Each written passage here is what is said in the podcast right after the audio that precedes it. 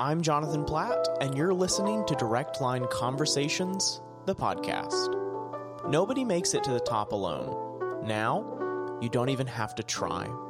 Your journey to a life filled with purpose and leadership fueled by confidence begins right now. This week, my guest is Isaiah Odajima, Associate Professor of Ensembles and Director of the Golden Wave Band. In this conversation, we talk about success, struggles, and how to stick to the things you love. I hope you enjoy this, my conversation with Isaiah Odajima. Isaiah, how are you? I'm well. How are you? That's fantastic. I am doing great. Uh, Isaiah, could you tell us just a little bit about yourself and uh, let our listeners know who's on the other side of their earbuds? So, I am uh, the associate director of bands here, and maybe more famously known as director of the um, athletic bands and director of the Golden Wave Band, the marching band here at Baylor. Um, so it means I oversee um, all of those pep bands and the marching band for all the athletic events. That's one of my main priorities. Um, but also, you know, I'm a professor and teach in the School of Music and involved, obviously, with our music majors from performance uh, to education, working mostly with our instrumental students. Um, and yeah, I uh, teach classes like conducting and um, some methods courses, and uh, you know, obviously, and I have a a concert ensemble that I do, which is made up of primarily music majors. So there's a lot I'm dealing with, a lot of, of stuff Yeah. that I'm really excited about, a lot Yeah. of things that that are uh, um, very fulfilling in my job. What's what's your favorite part of being director of the Golden Wave Band? The students, it's so easy to talk about that. Um, Yeah, And I think everyone knows that uh, if you've been to Baylor and if you have any experience working with the students, that we have amazing students. Um, I feel uh, super blessed because I get to experience the the, the best of the best um, when it comes to the students that have come to our group and you know, statistically speaking, when you talk about the marching band, um, what you're talking about is a collection of students who are extremely high achieving. Um, you know, uh, students who have mu- music in their background. It's you know scientifically proven that those students are um, do very well academically, Yeah. but also very well socially. Many of them are very adept at um, reading and understanding their environment and making adjustments to um, be effective in that environment. And while some people might not think like uh, you know band students, they may fit a particular stereotype. Um, in actuality, that's um, just one sort of Yeah. lens or perspective that they might see on TV. What I'm the students I work with, they're leaders in their community, whatever that is. You know, most of the students in the athletic bands and the marching band, you know, over 80% of them are non-music majors. So, you know, the students who might be presidents of science clubs or organizations for nursing or you know leaders of their biochem or leaders of their religious groups or you know engineering. I've got tons of engineering students. Those leaders just happen to be in the band. And uh, it's it's exciting for for me to be able to work with them I've I've read some of the studies about um, like uh, musicians and intelligence. You know that that connection between the two of those, and how students who are in uh, like a hobby role with music do better in classes than students who aren't. But I've never read any of the studies about that transferring to like social skills. Why do you think that is? Why do you think somebody who plays uh, a, a musical instrument um, is is maybe I shouldn't say more adept, but is well adept at social uh, interactions. I wish I could tell you um, all the scientific data uh, behind it. So um, I'm not going to be able to um, give you all the sciencey specifics. What I know is that students who are involved in music they build neural pathways that cross the, their brains wider. Yeah. and um, they're um, they're essentially uh, when you see neural pathways uh, from students who are um, who have a lot of musical background, and you compare it to a person who doesn't necessarily have that, you'll see a much more vast webbing of pathways across their brain, and you'll see. Um, uh, also, I I forget what it's called, but Yeah. it's um, you know it's like a these pathways are like you know like tubes like highways Yeah. and um, uh, the things that you and I might do instinctively they come from massive amounts of repetition we don't have to think about it Right. Like a muscle. yeah and um, that comes from those sort of strands. And again um, my forgive me for not being able to to speak more eloquently about it but if you just imagine some of those strands might be uh, you know uh, just very very thin but things that happen very quickly instinctively for you those strands might be very thick. Because they just move faster through those pathways To, And- to keep your metaphor kind of like a one way road versus like an eight lane highway. Absolutely, absolutely, and and we've seen that for students who have a lot of music, and so I think those are contributing factors. But I think maybe beyond the science of, if you just think about it from a standpoint of um, what our students who are involved in music and specifically in organizations and ensembles, what they're doing, and and really that's what they're getting in their public school experience. You know, uh, there are obviously students who are taking maybe private lessons on guitar or Sure. uh, but when you're involved in things like band and orchestra and choir, and when you're involved in ensembles, now you're dealing with team.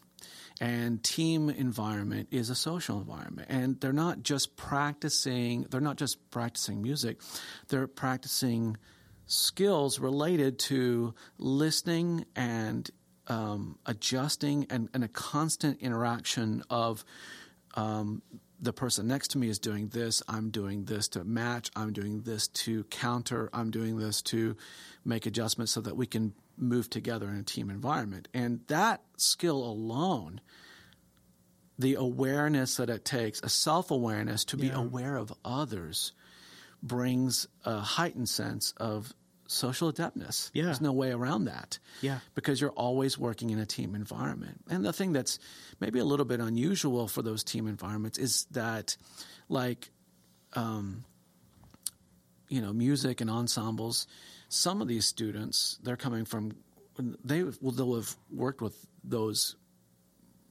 um, peers since maybe the sixth grade when they started together. Yeah. And those groups may lo- be as large as who knows. I mean, you're talking about the Allen High School Band where they have over 800 kids in the marching band, and uh, you know, imagine being the trumpet section leader of over, you know, 100 kids. Like, and you have to learn your leadership skills on how to handle that group. And you know, how do I manage as a high school student? How do I manage, Yeah. you know, 50 students? You know, we've right now this upcoming season it looks like we have 50 trumpet players, which is a lot for our group. You Yeah. know, um, but like we only have eight leaders for that group of trumpets. They have to. It's a lot to manage. Yeah. You know? um, so, I think in the aspects related to social adeptness, they're constantly uh, being challenged because of the, the requirement it takes to be interactive with them. Um, it just comes naturally to those students. Yeah. Very interesting. Yeah. I, we could talk about the science uh, all day. And I wish i I'm- could talk about the science with more. Well, I was going to say I'm I'm like you. I, I am I am an amateur scientist, uh, an, an amateur academic research. You know, I, I can't always give you the the citation to my sources, uh, but I can definitely come up with a good metaphor. yeah.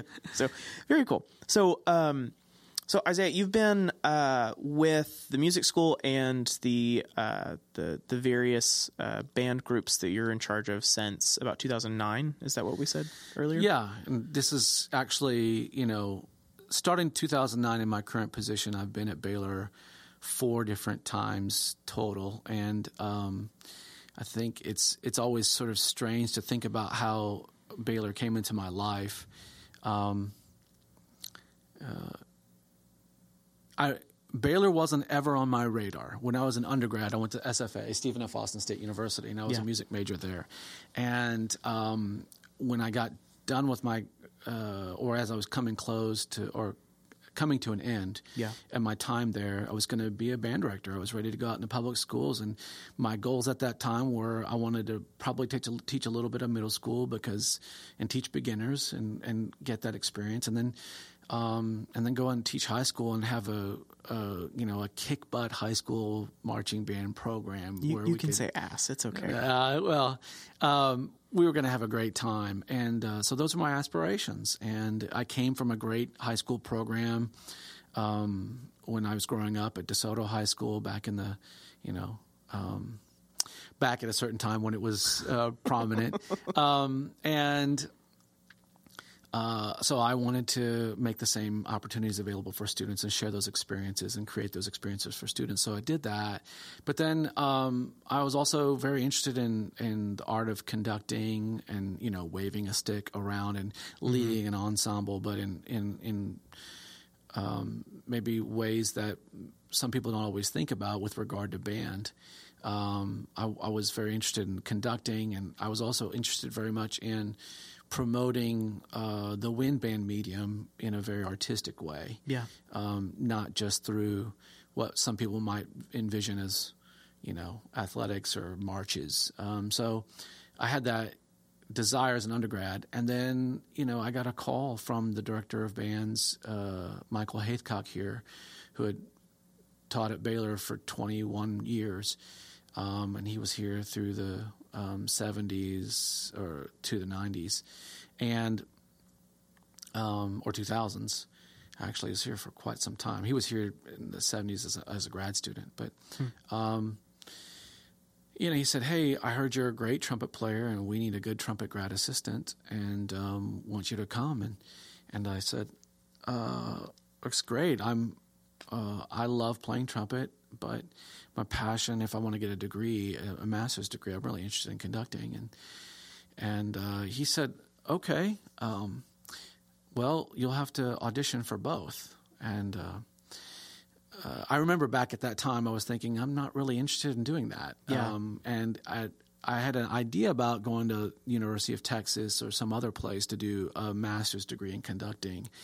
Um, after I taught public school, I wasn't going to go straight into my master's, but um, I decided, all right, let's let's go check it out and see. So first, I came to Baylor and I auditioned on trumpet, and they said, "Great, uh, we want to give you an assistantship." And I said, "Great, I'm only interested if I can do conducting." So then, two weeks later, I came back and did an audition um, uh, in the conducting, and and they're like, "Yeah, we can do this." So they created sort of a hybrid role, and uh, That's cool. did that. Um, and then we, I didn't have a chance to finish it. We had some family issues. Yeah. Um, uh, my mother and, and father were uh, divorced at that time, and my father was leading um, or sort of caring for the family, and he lost his job. Um, he was in manual labor, and a lot of issues happened uh, for him. And you know, my my I have a brother. His name's Sam, and he was in college. And then my younger, I have a younger sister. So younger brother, younger sister. Her name's Michelle. She was in college, going to A and M, and we were just And where having- was Sam? say again? Where was Sam? He was at SFA Okay, as cool. well. Um, and so, you know, we kind of had three kiddos in college, and my father lost his job, and he was having some trouble making things happen, and we needed a source of income, and um, it just, I felt like, you know, actually, I really, honestly, there was it was a very troubling time in my life. It was really, really challenging.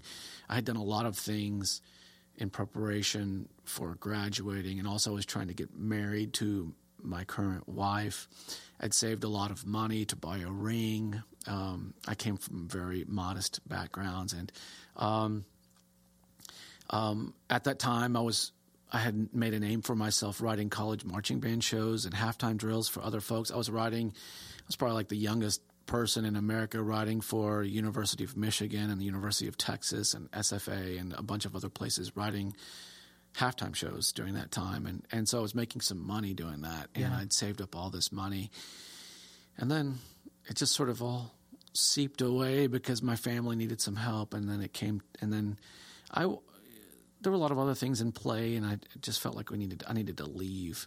How did And- how did how did that feel to have to make that decision? It was really, really, it was very traumatic. Yeah. Uh, there was I I wasn't doing as well um, in my classes class load as I wanted to, and I mean it wasn't terrible. I just wasn't doing as well as I wanted, and that was irritating. Then there was this other thing of all this drill writing um, for colleges that was taking off, and I was feeling the stress of that, and that was challenging. Um, there was this um, we were doing a long distance relationship between me and my you know Michelle, wife uh, Becky. Becky, okay, Yeah, my sister. your sister's Michelle. I'm sorry. and and and um, that was challenging. And um, you know, Long, di- was long one distance. semester Long distance is in. You were in Waco and she was in. at Nacogdoches. Okay, okay. Yeah, and I was one semester really kind of shy of being done, and wow. uh, with my masters, and I just really, and I just felt like I just need to finish this. But I'll never forget. Um, I was in just in turmoil about it, and uh, I was having a lot of pressure put on me. Um, or I had a lot of pressure I put on myself, maybe, and I, I was Yeah. starting to experience anxiety attacks that I never experienced before. I was experiencing some things that I never had dealt with. Um, and I remember where I left my apartment one day and I was just, um, I was walking down, I don't remember what the road is. It's, uh, I lived, oh gosh. Do you I remember love- where the clay pot this. used to be? Yeah, of course. Next to high th- uh, Yeah. I-35? Yeah, There was an apartment complex close to that. yeah. And I was walking around there and I was I was just praying. Yeah. I was in deep prayer. Um, and almost just a desperate kind of praying. And I've been praying for quite some time and I, What is what do you qualify as desperate praying? I love that term. ah I think everyone probably knows that Yeah. that sense this I think you're right. Everyone does. everybody understands that um, there's the maybe your everyday prayer and there's the needy prayer of and the hopeful prayers.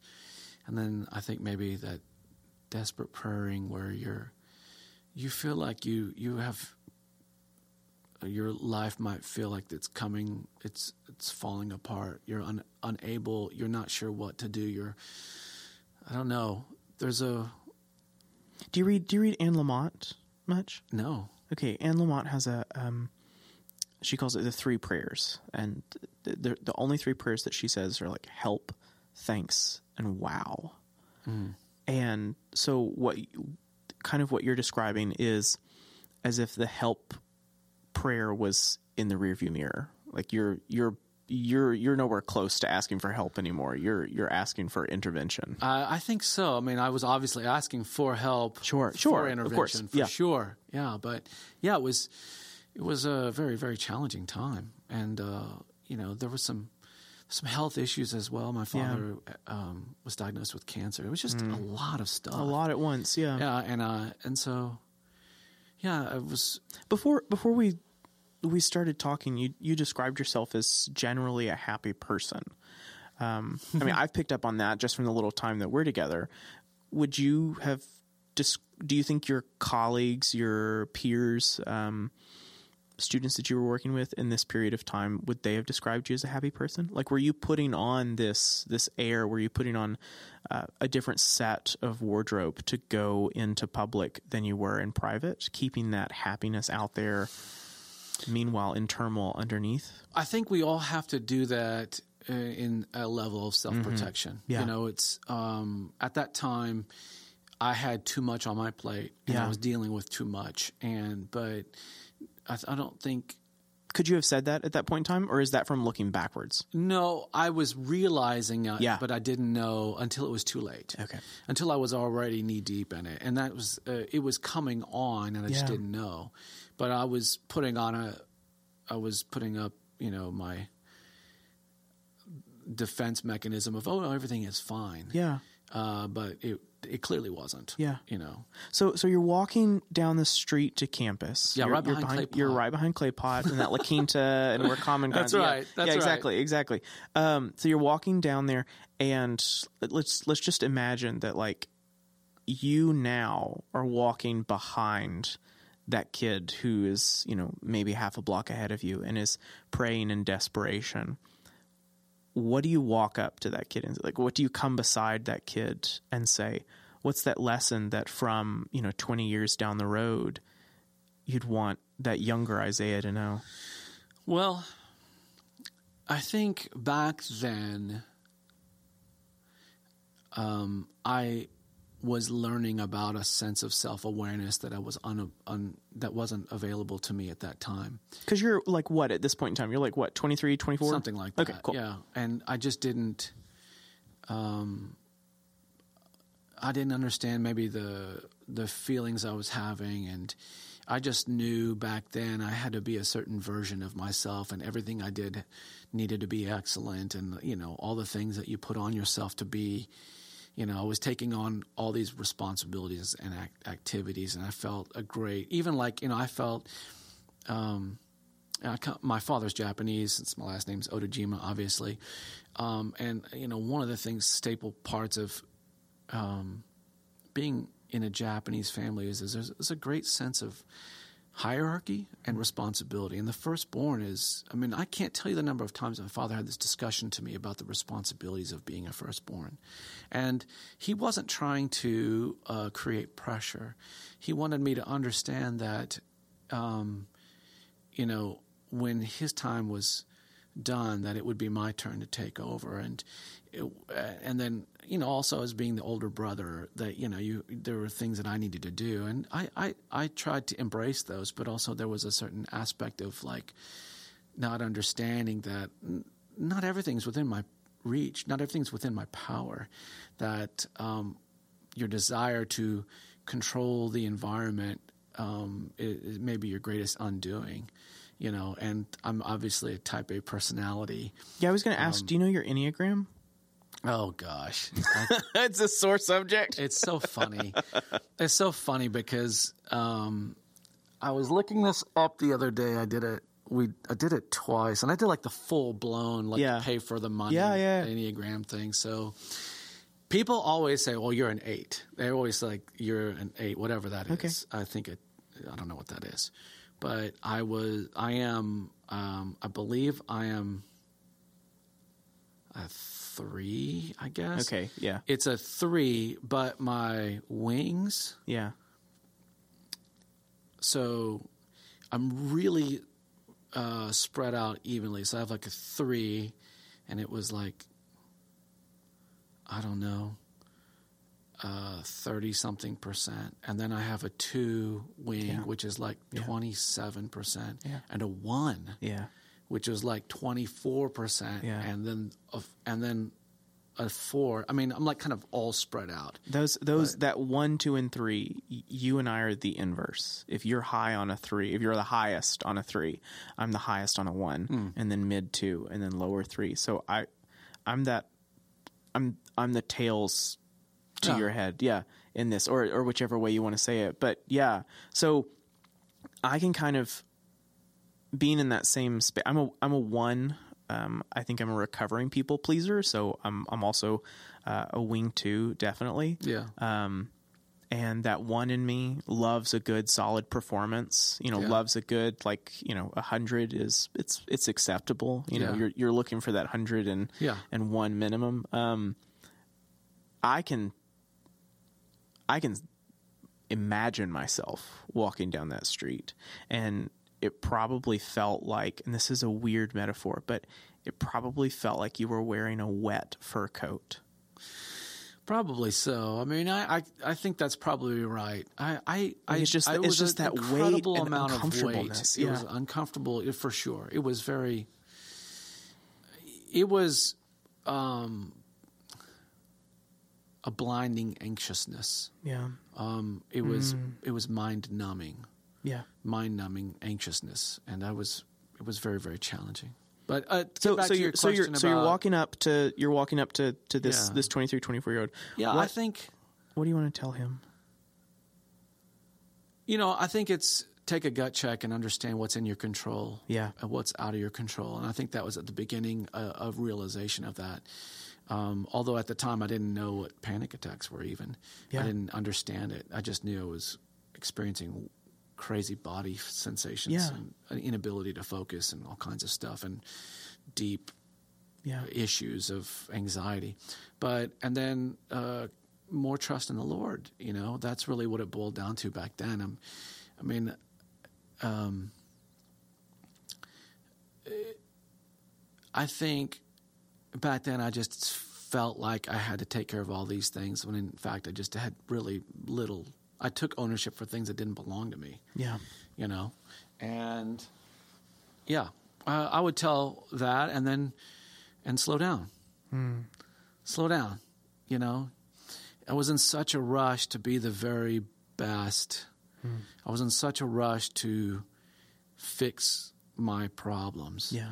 Like my problems, I felt like I owned my problems. Like I knew where my faults were and I knew what issues I had, which I didn't. So that's a great sense of, it's funny now. It's, you know, how uh, the uh, incredible amount of arrogance to think back then that I thought I knew what I needed to know. And Yeah. obviously, you know, only time tells and, and lets you know that. But um, I just felt like I knew what my issues were and I needed to fix it. And I was, um, I was just off target. Yeah. You know?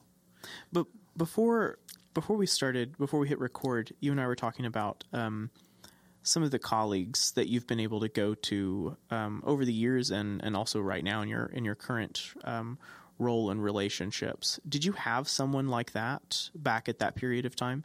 Did you have somebody that you were able to be very vulnerable and and like honest with in a professional side? I'm sure I'm sure Becky played that role um, both then and now, Yeah. Um, but it's a little different to have like that professional colleague.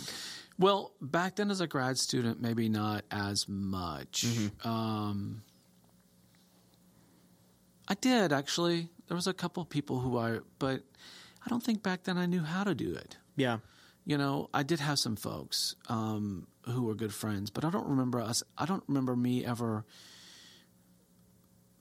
Um, leaning on anyone. I felt like uh, maybe Yeah. I think I th- I think I thought it was a weakness, and I and I think even with my back then, you know, girlfriend, um, I'm not so sure. I mean, she heard me whine about stuff, Yeah. and she heard, I've, yeah, she definitely, but she was far away Yeah. you know um she you know i definitely would sing my woes to her but i just didn't that was it really i didn't have anyone else to talk to and nobody close Yeah. and i don't think anybody here uh, at that time you know but that, I, i'm sure there were people i just didn't know how Yeah. You know And and now now you have those Yeah. those people. Yeah, and uh, it's yeah, it's it's it's amazing. We have uh, I have a lot of that. It, it, I mean, the colleagues I work with, um, in the School of Music, it's it's one of the most healthy environments um, out there in any school of music. And then my long term friend and colleague and um, the director of bands, Eric Eric Wilson. He's he's a great um, person that I can sit down and you know talk about things uh, that are challenging for me to deal with, um, concerns, issues, things that might be um, uh, obviously challenges related to our jobs and cha- everyday life.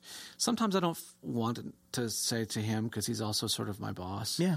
and I don't. And then there's other people though. I mean, I've um, talked to folks there's uh, lots of colleagues here Yeah. that I, I have good relationships with, where Yeah. we can we can um, sit down and be vulnerable with each other and Yeah. and and and feel comfortable, and that's been an important part of what I do. Yeah. I, but even even to a certain extent, to be able to share my experiences, one of the things that I think I've learned along the way that I th- I think my students value is I'm one of the lessons I've learned is um, you know don't be afraid to be vulnerable, and um, the students that are coming up now um, they're knee deep in that whole thing of anxiety and depression and um, all that.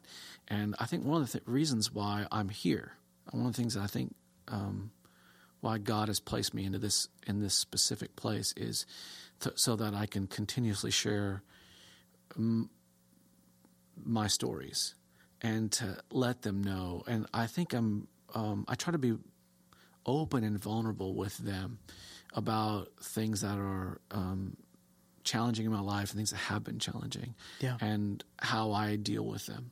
I try to pass that on just so that they understand, like, oh, you know, or even my professor and a leader of an organization still is dealing with those things as well.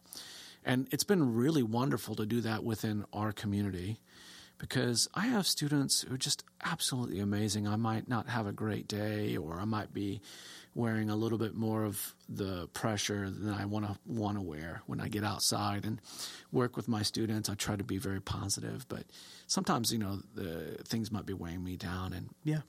I have some unbelievable students who are just so perceptive and will come up to me after a rehearsal and say, Hey, Dr. O, are you okay? I'm like, Yeah, I'm great. And they're like, Felt like you might have had a little bit of um, something heavy on your heart, you know?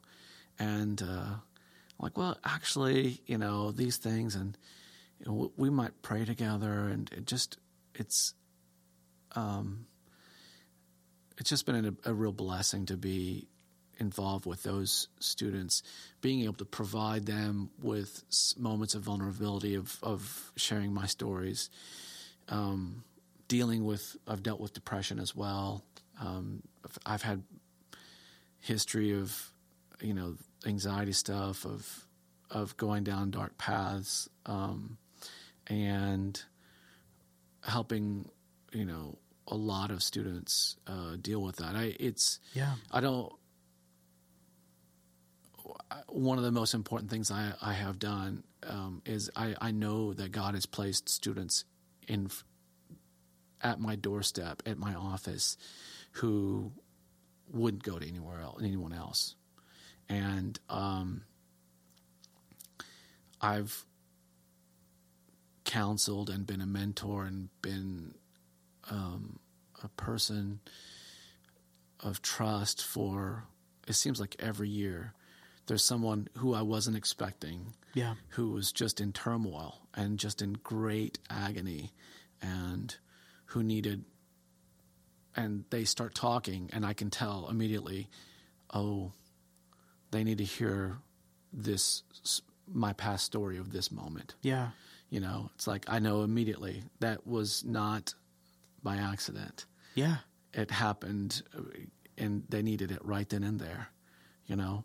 Um, and so, yeah, it's been an unusual, I wasn't expecting that to be here. I wasn't, I, what I expected was to be, you know, a, a music person, Yeah, a band yeah, person. yeah. And I, I still do that.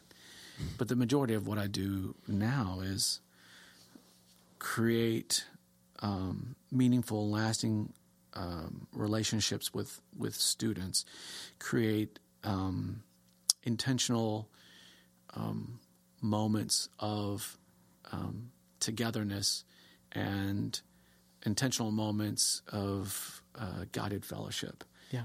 through music. Yeah. That's what I do. I've I've heard um, a uh, a professor that I was really close with say, um, "I'm paid to teach, you know, this this topic, this subject. Um, my job is to help students that that just happens to be their major. Yeah. That it's a to- it's it's it's two totally separate things. That you know, I'm paid to stand and lecture. I'm paid to you know, assign grades. I'm paid to write a paper um, and publish, uh, but my real job is in the relationships with with students. Oh, for sure. Well, I, I'm going to steal that. Yeah. because Yeah. that's that's absolutely the case for me. Another another thing that I've heard said, uh, not by professor, this was from uh, my old East Texas uh, church, was that everyone needs a Paul, someone who's a mentor, you know, ahead of you. Everyone needs uh, a Silas, someone who is beside you, and everyone needs a Timothy. And it sounds like that you're really well balanced in that in this current role. That your your your boss is someone that you're very close with and you have a great relationship with. You've you know spoken about some of your colleagues that you have, and then you also have this great relationship with students. How do you think you got to that point? And if you're someone who like if I'm listening to this and I'm not someone who has that balance, what is something that I could start doing to try to find that? Gosh, I don't want to speak on this uh, as if I'm an expert. All I can tell you is maybe where I'm coming from and what I I strive for, and I, and, and uh, You're you're so- an expert from your experience. Yeah, so maybe so. I I don't know. I um you I think again the importance of of taking time to be self aware and and really taking time to um, stop and think and assess and being kind to yourself about about that. Um, it's very easy for I think folks, and I'm I'm constantly in that battle right now. Of I have a million things to do, and uh, from large projects to the tiniest ones, and uh, um, I'm just guilty of this. Yesterday, we were just having a, a meeting with the staff, and I said, "Okay, uh, I need I need for us to meet today. This is at nine o'clock in the morning, so I need for us to meet today. Uh, but give me um, thirty minutes because I need to go into my office and look at all of our um, projects and our to dos. I need to reprioritize. I need a moment to just assess everything." yeah, and then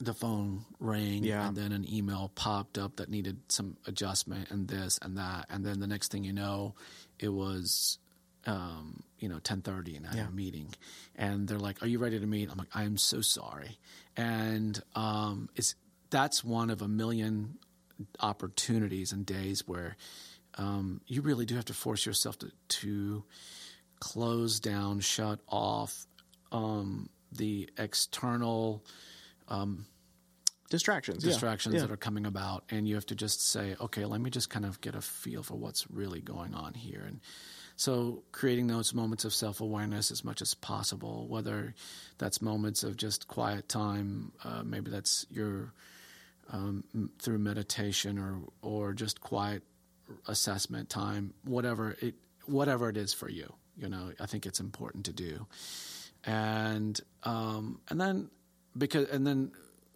having a gauge of maybe a, when I say self awareness is not just a what I need, what do I need to handle, what do I need to take care of, but and then being kind to yourself, but also the okay, this is I have a feeling. It, I feel mm-hmm. like I got mm-hmm. pressure. I feel like I have a, a weight. Mm-hmm. Where is that coming from?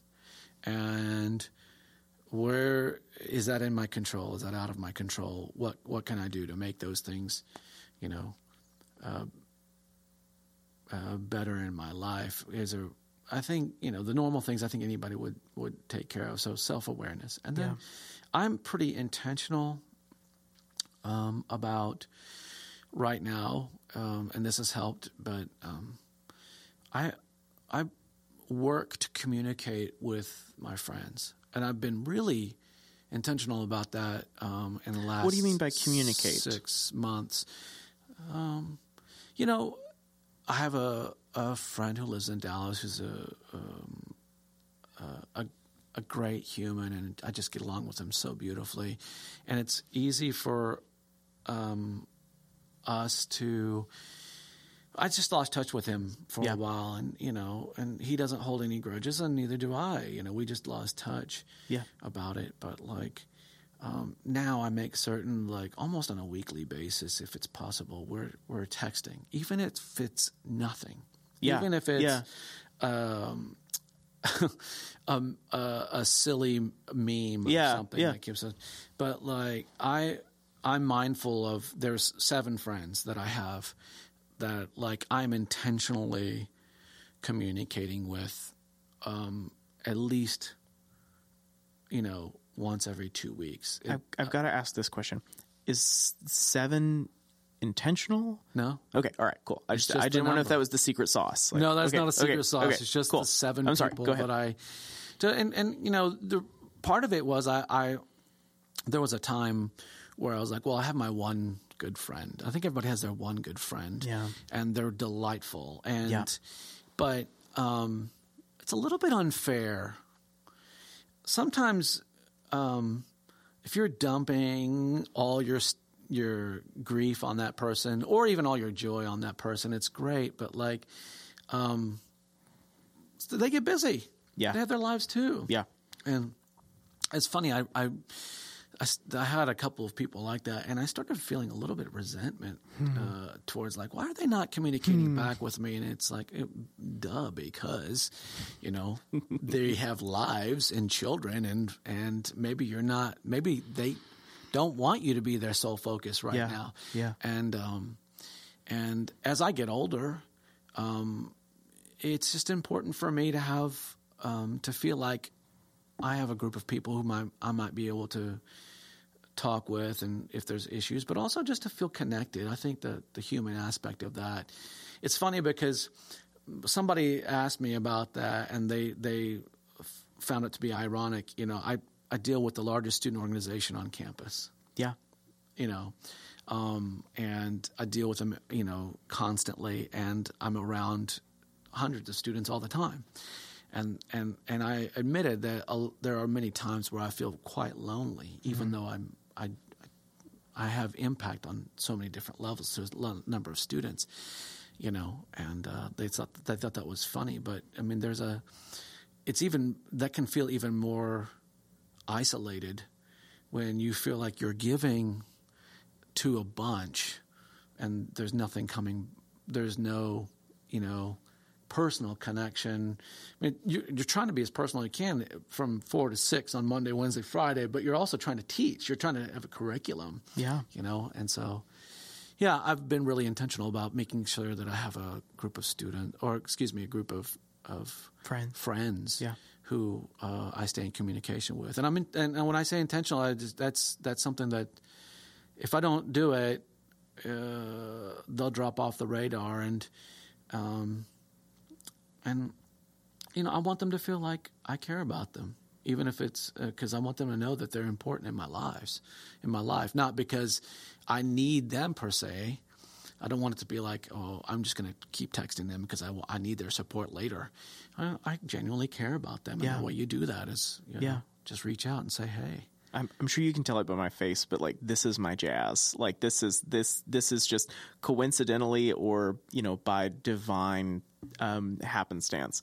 I'm I'm doing a lot of research in this area right now for a fun project that we're working on for the fall. Um, and the book that I'm reading right now is called Sacred Rest. Um, and it's by Dr. Saundra Dalton Smith. Uh, she breaks rest not just into have you slept enough? You know, do you need a nap? Do you need a cup of co- cup of coffee, kind of thing. But she breaks it down into seven areas: uh, physical, mental, spiritual, emotional, social, and sensory. And you talking about that, I'm around a ton of people, but I feel so alone. You know, like that is like a a what she qualifies as like a drained social rest um, uh, uh, tank. Yeah. You know, kind of like we talk about like love language. My you know my love tank is is this is she's talking about your rest tanks basically. And so you talking about that that was just it it was just right in line with what I'm obsessed with right now. So it was it was Oh, very that's cool. crazy. Yeah. So speaking speaking of um of books, do you want to do some rapid fire questions? I don't like rapid fire, John. Okay, but that's okay. I will do my best. Okay, okay. We'll um we'll take some advice from you to your younger self, and we can go slow. So we can go some some slow fire questions instead of rapid fire. That's so fine. while we're on the topic of of books, are you a reader? Do you like to read just like in the evenings and stuff? Yeah, I don't. Uh, You like to, you don't I always like get to, it. Yeah. I like to read, um, and um, when I, when and I go through seasons where I Yeah. I, I go through it, and then times I can't. Yeah. Um, but are you going to ask me what I'm reading right now? Well, I don't have to. Instead, no, what I could okay. say is like, what are what are what what are like two books, the next two books that I should pick up?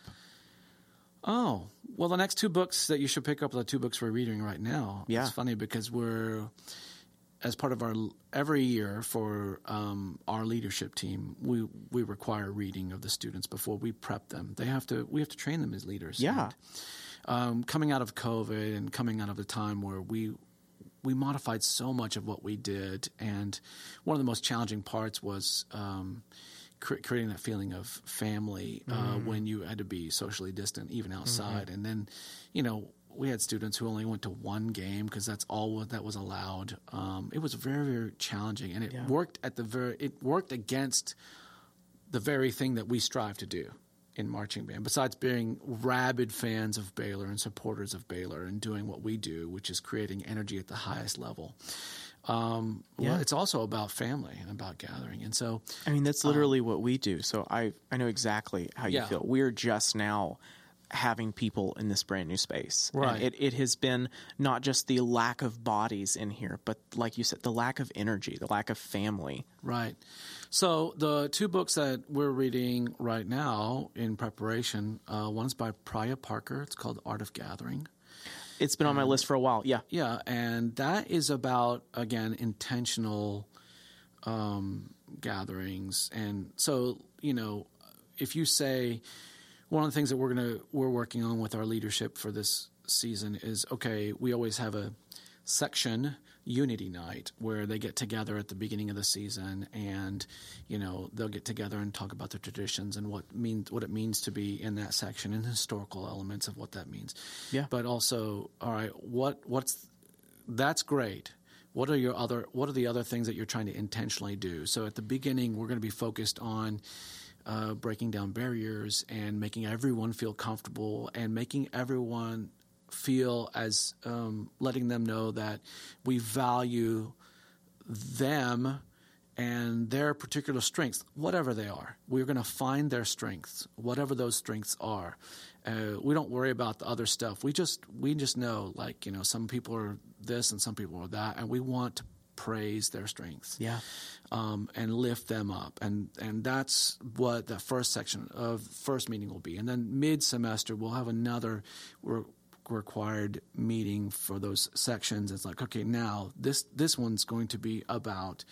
Okay, we're all dealing with a lot of stress, and um, let's take some time to debrief. Let's hear each other. Let's talk. Let's understand what's happening. Yeah. Um, let's share our stories and um, have some real. So essentially, the Parker book is uh, about building intentionality, about Yeah. not just getting together and hanging out, but um, devising ways in which you can be intentional, and that's important for us because we want to build that back into what we're doing, especially after COVID. And then another book is similar. It's by Charles Vogl. It's called The Art of Community Yeah. and um, both of those are are fantastic um, books. But I think right now, uh, for any group that's coming out of COVID that has that has levels of social elements that are important to what they're doing, and I think everybody should be doing this. I mean, every business should be focused on. Okay, we went into isolation and we learned a lot, and we we knew we we understood how important it was for to be together with each other. But um, let's re-examine again what what it means to be together, and um, why is it so important? Uh, uh, what does it actually involve? Yeah. You know? And um, can we be mindful of that? And can we rejuvenate that? Just don't just say we just need to get back together again. Let's just figure out what is what's most important to us. And so everything this year is built on community. I I have an Audible credit that is like burning a hole in my pocket. I may have to get Art of Gathering for um, when I drive to Austin later today. Yeah, it's it's really strong. That'd be fantastic. So okay, so um, while we're on kind of like entertainment medias, uh, are y'all watching a show right now? Are y'all like really into a certain show or anything? Re- maybe rewatching Big Bang, you know, or something. That's like so that? funny. We're we're gonna take a trip this year. Uh, we it was slated for last year, but we didn't Yeah. do it because of COVID. We're driving to Montana to stay right outside of Yellowstone. Very cool. Uh, yeah, and uh, you know, just gonna lug everybody in the car and make a massive trip. And so, are you and hang out for a watching. Yellowstone? Is that My where this wife, is headed? my wife watches. My parents are into it, and uh, like every time I talk to my mom, she's like, "Okay, this is what happened. Yeah. You need to watch it." Okay. So very apparently it's very soap opera y. Um, Well, I, loved Dallas, like, Yeah. and my mom says that I'd I'd love this even more. Yeah, you would for sure. Very I've cool. watched certain things, um, Yeah. certain episodes. I don't. I don't watch it as religiously as my wife. Yeah. In in our household, um, I think we like to think that we're amateur foodies. We we've spent a lot of time thinking about food, talking about food, Yeah. going to places and learning about places. We've been to food festivals and taken. You know, even classes. So Yeah. um, things like Top Chef, the show by Fran Bravo, we watch that kind of stuff. Um, for me at home, I um, personally, my obsession is um, soccer. I coached um, soccer and select soccer, and Cool. my daughter plays um, in select soccer league in Dallas, um, and so um, I spend a lot of time watching European soccer and not so much MLS uh, these days, but Yeah. that and then um, food stuff really I could, I, I, and seriously have done this recently. I could just take an entire Saturday and w- just watch Good Eats episodes. Oh, that's so fun. Alton Brown is like my Oh, hero. i Yeah. love it i love how he brings uh, science Yeah, yeah. He's the Bill you- Nye of food. Yeah, that's it Yeah, it just helps you understand well this is why Yeah. this tastes this way why these things work together and it's like oh cool i probably won't remember that but No, it was super cool to know Exactly. Yeah. Yeah. Yeah. So, so- cool. Um, well, then that's that's kind of like my my last question. It's a little controversial. okay Um, do you like Mexican food? of course what's Okay. controversial about that No, no. This is the one. oh no The best Mexican food restaurant in Waco. I, I don't know the answer. I think you have to decide Mm-hmm. what um, what your style of Mexican food is, because you know what we have of Mexican food is not. It's Tex-Mex. Yeah, it's yeah. Americanized version. Yeah. Do you, you know, what? So I have a I have a test Yeah. of how I judge sort of Tex-Mex and Mexican restaurants and what I do. So we we do a um, every place I go, I always start. We you know order the same thing. I always I got to taste the refried beans. I got to taste their Spanish rice, and then I, their chips and salsa, and and then uh, their fajita beef. Yeah. That's just sort of the stock stuff Yeah. there's other things in there like the the the pico and other and you know their guac and Yeah. stuff like that. Um, but I kind of feel like if you can, if they know how to season their fajita beef well, Yeah.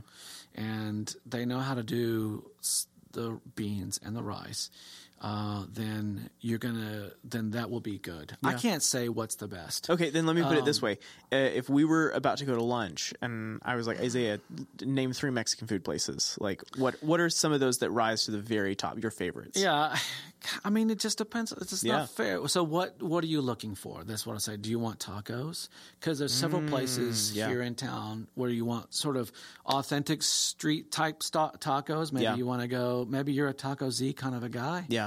You know. Um, but I I think honestly, I. Um, I, I still think Ninfa's is is very very solid. Mm. I I um I think they're fairly consistent and they have great food. yeah. Um, We like Don Carlos a lot, and that's I like think- true Tex-Mex. I That's think- not Mexican food. That is- right, yeah. it's exactly it. Now we're Yeah. th- th- both of those are Tex-Mex. Yeah, yeah. that's not authentic. so where so where where are we going to go if we were going to have like like authentic sit down Mexican food? I there. Um, I'm going to refrain from saying the answer on this. I don't Mm, See, want. controversial. I know it is controversial. I don't want people to uh, uh, Yeah, yeah, I exactly. judge. I judge exactly. people. Yeah. I judge people on this response, and so I like authentic Mexican food. There's there's only, in my opinion, there's only two places in in, in, in Waco where you could go, and Ah. Yeah. Mm-hmm. if I leave off the two other places that people will say, well, they will disagree, and I will Yeah. be. Um, I, don't- I don't want to say, but Okay. I, I think there's some great places. Yes, I- absolutely. I'm sorry, I evaded the No, question. I love it. I love it. I evaded it. Maybe I'll get you off the record on it. Well, I, I evaded it because I know some of those people who are restaurant owners. yeah, yeah. And that's the fun. can't- Yeah, yeah, yeah. Absolutely. I don't want to get myself into trouble. I know it. I know it. I love it when you get to a place with a restaurant where you're where you're getting to know like the the people that are there and the people that own it and stuff. Ask like me what I think is my. I'll tell you what I think is my favorite barbecue. Okay. What's okay. your favorite yeah. barbecue? Okay. So for What's me, yours? I'm I'm a little partial to it um, because I've been with it since the very beginning. I I I love Jasper's. It's great. Guess Barbecue is is my place that I would go if we were going to go have barbecue right now, and it's because it was a block and a half from my apartment when it started. Um, and actually that's not true. It was uh, it was out there off the circle. And uh, at the place that i worked then we would go have friday lunch there. And then that's when it moved a block and a half from my apartment. And i i went down there way too often Sure. um, when it moved to like it's more like in permanent location Mm-hmm. yeah. um, in between that moving to downtown as a food truck and moving to that a, uh, uh, a a former colleague of mine invested in the business and became a partner in it Yeah. so um, uh, so you know it's it's a it's a personal investment but it's also a um, uh, you know I gotta I gotta stick with the people that you know I was there from the beginning with what about you And Yeah. the food is outstanding. it's fantastic I mean, yeah, you wouldn't be that way about it if the product wasn't fantastic. yeah i wouldn't you know i wouldn't be this vocal about it if it was a restaurant I- you know i won't name any names but it it, it might rhyme with like duties you Yeah, know right. i i don't think that you can get that personally invested in in something more Yeah, like although that. tho- that that food, it, there's a great sense of consistency there, and it's it's it's very good. Mm-hmm. Yeah. it's great. I I too love um, Guess. Yeah. I love. Um, I don't know the people as well there.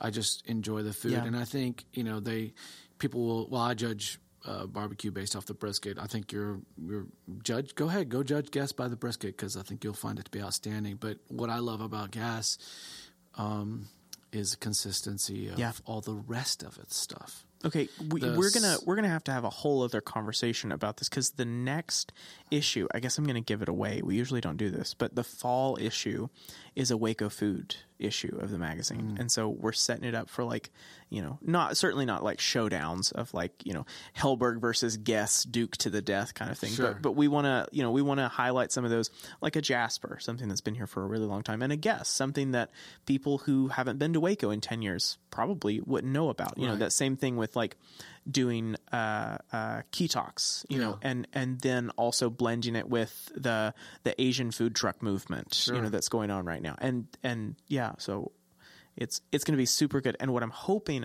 uh, I can convince some of the restaurant owners to do is like a um, a full tasting. That'd be great. Yeah, absolutely.